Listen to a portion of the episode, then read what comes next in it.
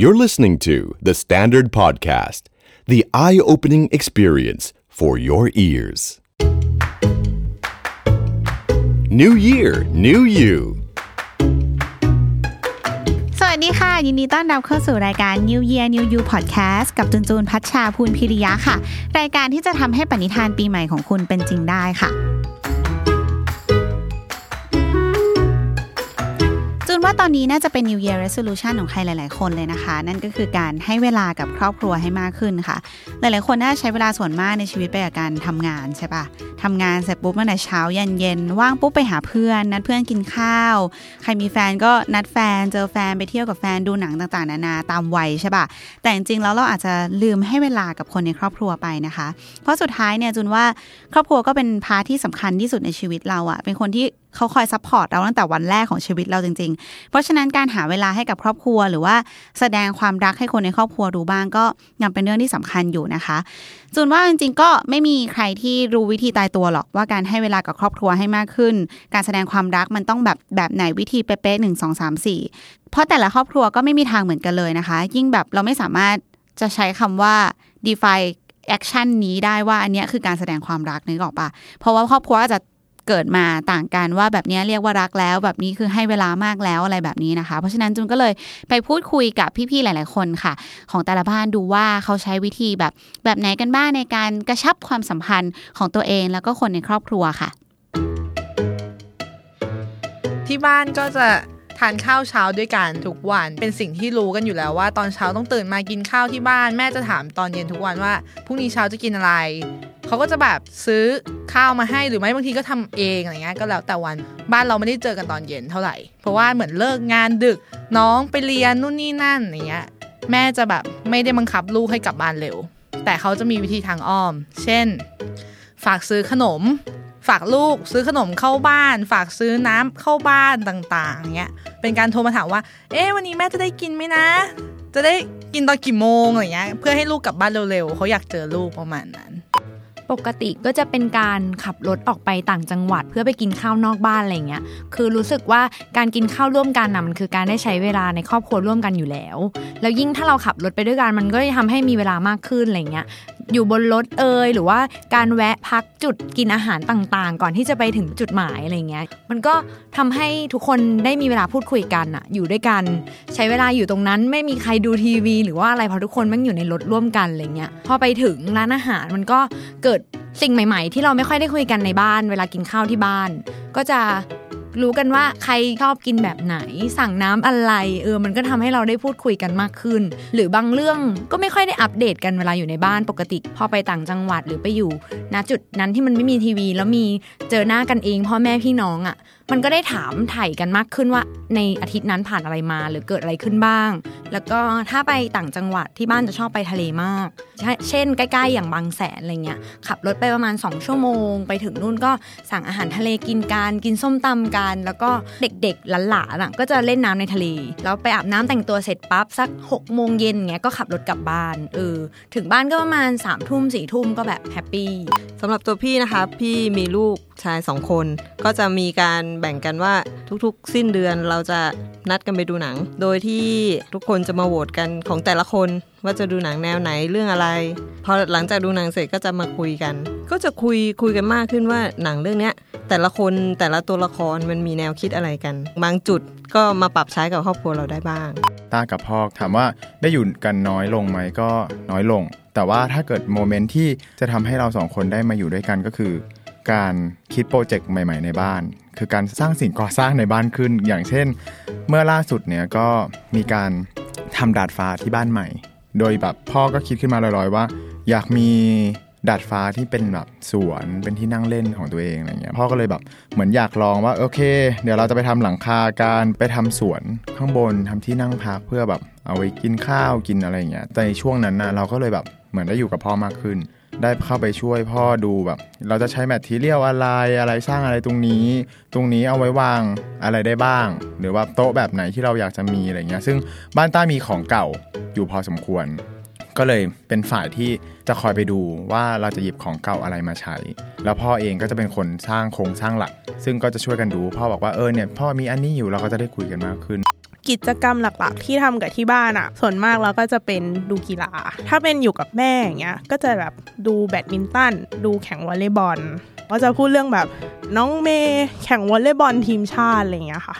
อ่าแต่ถ้าเป็นกับพ่อกับอาอะไรเงี้ยก็จะเป็นดูฟุตบอล ก็จะพูดเรื่องแบบนักเตะอะซื้อตัวใหม่มาเล่นดีไม่ดี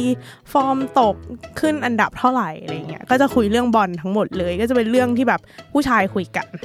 แต่ถ้าเป็นกับย่ากับปู่เงี้ยก็จะเป็นเสาร์อาทิตย์ที่จะเป็นมวย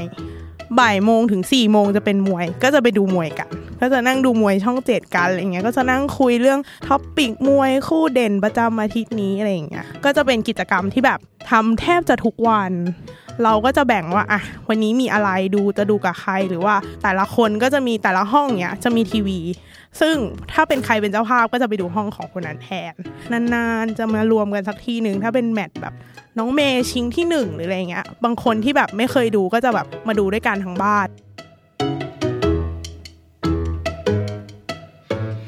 อย่างที่บอกเนาะหลาย ๆ คนก็มีวิธีหลากหลายมากเลยนะคะ ที่จะทำให้ครอบครัวตัวเอง กลับมารักกันกลับมาสนิทกันมากขึ้น ให้เวลาเขาผ่านทางแบบวิธีต่าง ๆ นานา อย่างของจูนเองละกัน จูนก็เลยมีวิธี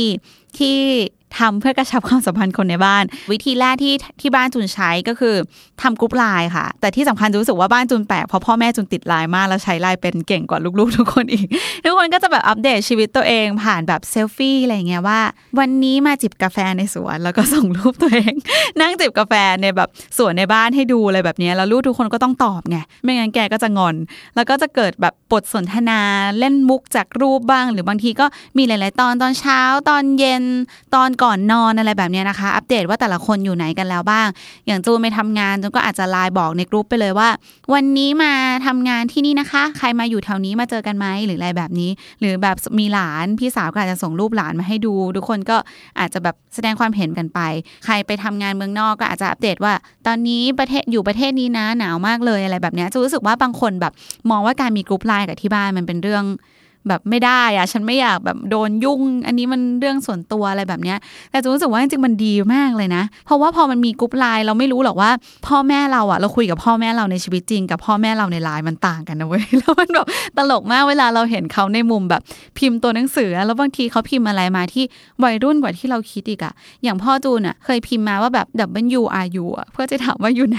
แบบ Where are you ซึ่งรู้สึกว่าโอ้ my god รู้ได้ยังไง คือนั่นแหละค่ะมันเป็นแบบแง่มุมน่ารักน่ารักใครยังไม่เคยลองมีกรุ๊ปไลน์กับที่บ้านเป็น friend กับคุณพ่อคุณแม่ใน Facebook ลองดูนะคะ มันไม่ได้แย่อย่างที่คิดแล้วมันตลกแล้วก็สร้างสีสันให้กับชีวิตด้วย แถมยังกระชับความสัมพันธ์ให้เราแบบสนิทกับพ่อแม่แล้วก็พี่น้องมากขึ้นด้วยค่ะ แล้วข้อต่อมาก็คือทุกอาทิตย์เลยจนจะต้องมีหนึ่งวันที่มั่นใจว่าคนในครอบครัวทุกคนจะมา โอเค ถ้าสมมติว่าติดงานจริง ๆ อาจจะไม่เป็นไร แต่ว่าก็ต้องเป็นแบบหนึ่งวันต่ออาทิตย์อย่างวันอาทิตย์อย่างเงี้ยค่ะ ที่ทุกคนในบ้านลูกๆจะมาหาที่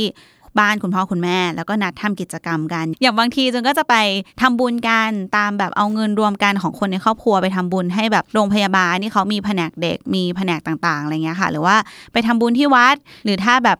ชิลๆหน่อยก็อาจจะไปเดินห้างไปอีเกียซื้อของอะไรแบบเนี้ยมันก็เป็นกิจกรรมง่ายๆแหละแต่เราก็แบบมั่นใจได้ว่าเฮ้ยถ้า week ไหนทำงานเหนื่อยหมดแรง แต่เอาวะ วันอาทิตย์ week นี้ยังไงก็ได้เจอที่บ้านยังไงก็ได้แบบ recharge เพิ่มพลังให้ตัวเองอะไรเงี้ยค่ะ ก็เป็นกิจกรรมที่พอเจอกันอยู่กันแค่คนในครอบครัวเนาะด้วยความสนิทกันมันก็ทำให้กิจกรรมง่ายๆ มัน happy แล้วก็สนุกขึ้นได้อยู่แล้วค่ะข้อสุดท้ายคืออันนี้ไม่รู้ว่าเป็นวิธีหรือเปล่าแต่จูนจะเน้นการโอนเงินให้พ่อแม่ทุกเดือนค่ะ อย่างจูนก็คือแบบหักเลยจากรายได้แต่ละเดือนใช่ป่ะรู้ว่าก้อนนี้จะต้องให้พ่อแม่ทุกเดือนแบบให้แยกกันอะไรเงี้ยแล้วก็โอนให้พ่อบัญชีนี้โอนให้แม่บัญชีนี้ ซึ่งมันก็จะมีกิมมิคขำๆอย่างบางเดือนที่เราลืมโอน แม่ก็จะทักมา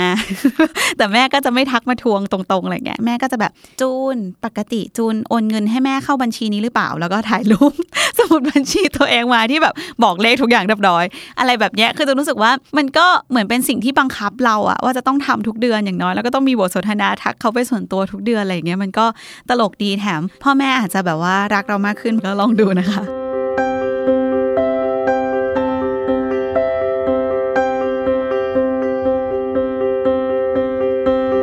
ายที่สุดชีวิตเรามันก็อาจจะวนมาอยู่ที่ครอบครัวเนี่ยแหละค่ะ ถึงเราจะหันไปมอง การทำงานหันไปมองสิ่งรอบๆตัวที่เราคิดว่ามันจะรันชีวิตเราไปเรื่อยๆ ไปถึงเป้าหมายใช่ปะสุดท้ายเบสเราจริงๆอะที่อยู่กับเราตลอดก็คือครอบครัวแล้วก็คนที่เรารักเนี่ยแหละค่ะ เพราะฉะนั้นอย่าหักโหมมุ่งเน้นเรื่องงานจนลืมสิ่งที่สำคัญที่สุดในชีวิตละกัน ใครฟังอยู่รู้ตัวว่าตัวเองไม่ค่อยได้กลับบ้าน ติดงานต่างๆนานาไม่ค่อยได้คุยกับพ่อแม่ พี่น้องคนรักใครก็ตามนะคะ ลองดูค่ะหลังจากจบพอดแคสยกมือถือขึ้นมาโทรหาเขาง่ายๆก็ได้ บางทีเราอาจจะแบบเกิดรอยยิ้มแรกของวันนี้ก็ได้นะคะ